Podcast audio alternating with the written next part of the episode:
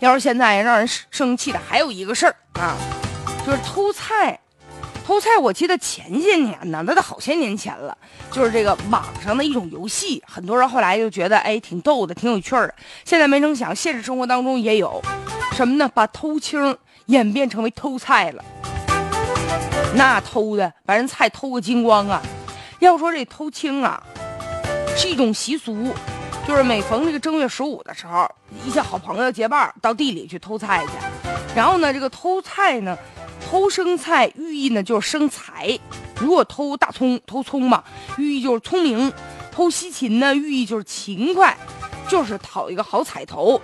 所以说，田地里面这些青菜就变成香饽饽了。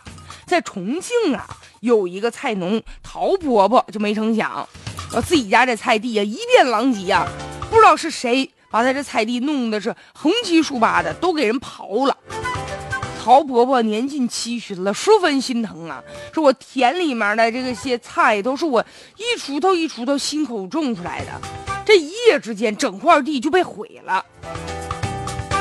你说？这偷青倒好，原本是民俗吧，结果呢，这田地遭了殃了。据说呀，偷青的基本上都是二十来岁的年轻人，朋友相邀，然后就到地里就偷几个菜。有些人呢就跟风，还有图热闹的，甚至有些人呢，他偷完了之后，他还发朋友圈显摆呢，啊，就显摆说你看看我偷了满满一后备箱。那您这是偷青吗？这是民俗吗？您这不就是偷东西吗？这这真是偷了，下手太重了。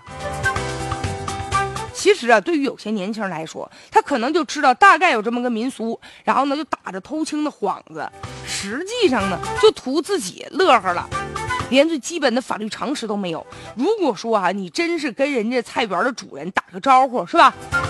然后呢，你拿几个菜叶子，或者是说你等价的给别人钱，这个倒不算是盗窃。可是现在就一包一包的就往这车里装，一车一车的往回拿呀，而且不跟人家说，这不就是违法行为吗？最主要就是能不能啊，自己图开心的时候考虑考虑别人的感受。这农户多不容易呀，他们有的就靠这些菜呀维持生计呢，人多少人靠这些菜。供孩子读书呢，人得换口饭吃呢，所以这种盲目跟风啊，这种偷菜也应该接受处罚。